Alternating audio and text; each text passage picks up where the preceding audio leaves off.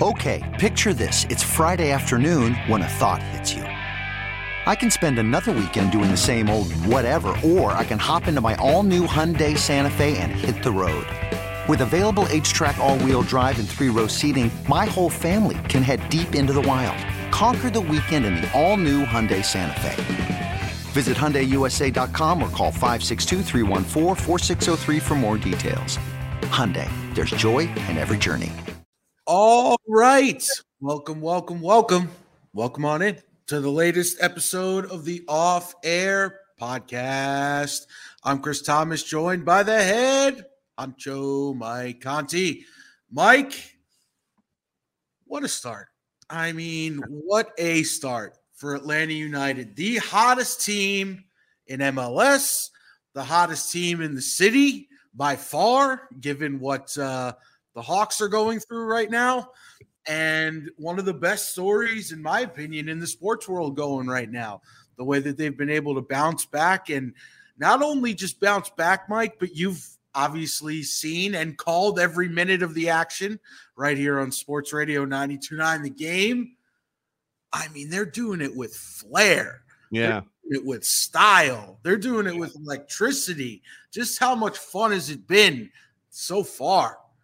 Uh, I I know people don't believe this. I have fun no matter what. I, I love calling games. So whether it's a a five one win or a five one loss, I always have fun doing it. But to be honest, I mean it's more fun when uh, they're playing well as opposed to the alternative, and and they're playing incredibly well right now. So, um, you know, it it's.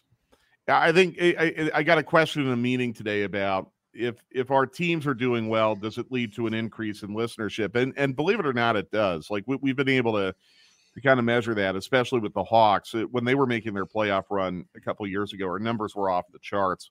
In 2018, when Atlanta United was making their run, our our numbers were were um, really really good. Uh, you know, attached to our Atlanta United programming when the Falcons are good, we tend to do better during football season. So what I'm hoping is that a lot of people are getting interested because they're playing well and they're coming to us to hear more about it.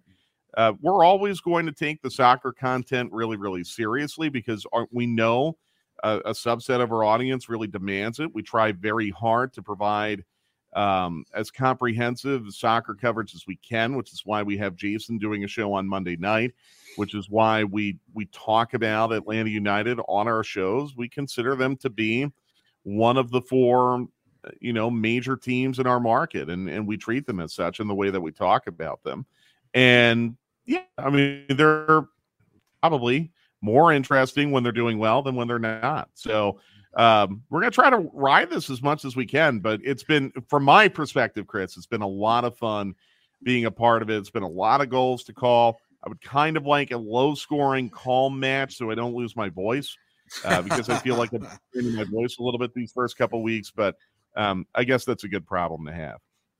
All right. So let's take a little deep dive here and peel back the curtain as you only can here on the Off Air podcast.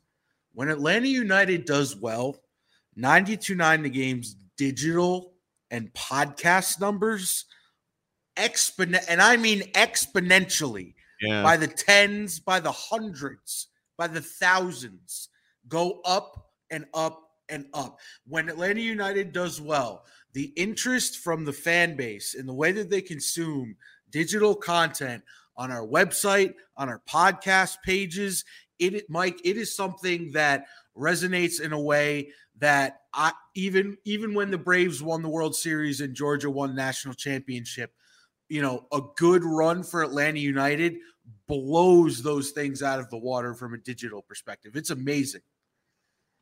Yeah, uh, eh, I wonder why that is so acute on the digital side. I mean, I know that digitally we can kind of super serve the soccer audience, and um, maybe that's why. I mean, it, we have more time in the digital realm to to get really in the weeds and really into depth about it, as opposed to like a 10 minute segment on Dukes and Bell. But right. you, you, are absolutely right. I mean, we we definitely see that um, on the digital side. And I think again, it's a real testament to Jason's hard work. Jason does a tremendous job. But I we put all our soccer content there. Like if you guys were to have Garth Lagerwey on on Dukes and Bell, you know, we would put it there. So I, I think the fact that we have a lot of subscribers, A, uh, and B, it's all kind of in one place and it's easy to find. Uh, that that probably helps. Um, but you're right. Yeah, it, it, it could also be possibly.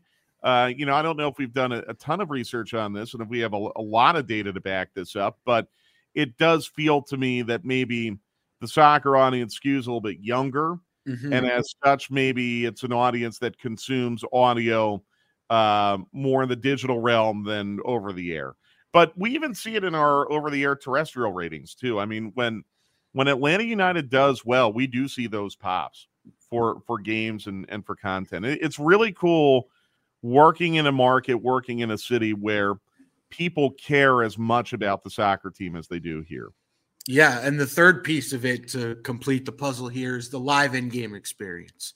There is nothing like an Atlanta United game when the crowd is going and the songs are going and the chants are going. And correct me if I'm wrong, but I believe we've been first in attendance at almost every home game so far this season.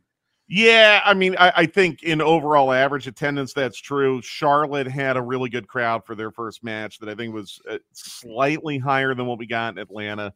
Um, eh, Charlotte, I think, now has the all time single match record. Don't quote me on that. But yeah, I mean, if you look at the list of the, the top 10 attended matches in Major League Soccer history, I want to say eight of them are in Atlanta. And Atlanta's going to lead the league in average attendance eh, again this year. This is, look, let's address the elephant in the room. I, I know there are some people who feel like we overdo our soccer coverage. You know, I'd see some people say we force feed our audience soccer coverage.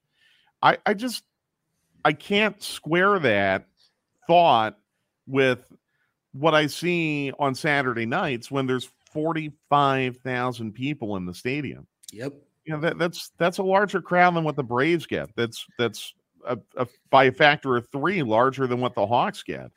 Um, you, you know, and, and, by force feed, you mean one or two segments a week out of good. yeah, I, I know. but, but, but, listen, I mean, I I want to listen to our customers. You know, I listen to all the feedback. You know, whether I agree with it or not.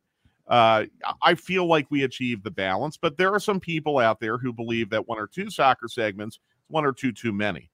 I, I just I don't know how you can disrespect um, a team and a sport in this city that's drawing like that.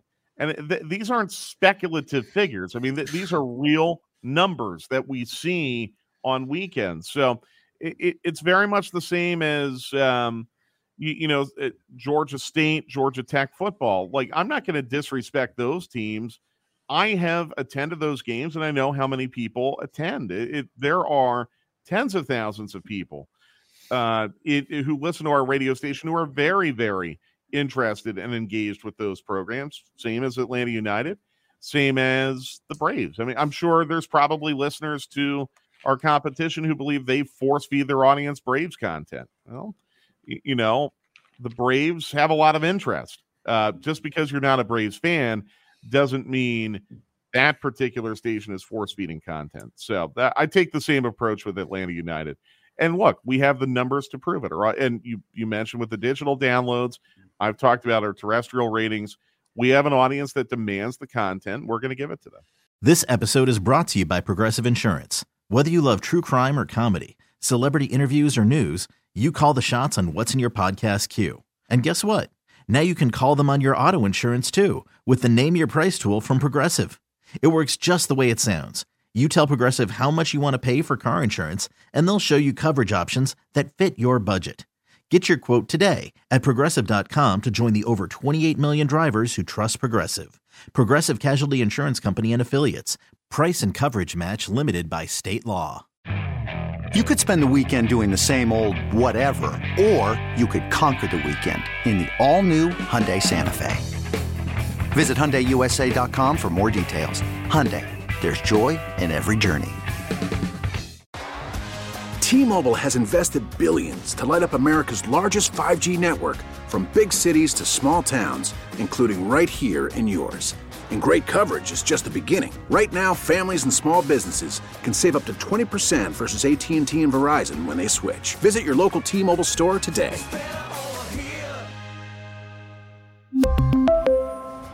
Plan savings with 3 lines of T-Mobile Essentials versus comparable available plans. Plan features and taxes and fees may vary.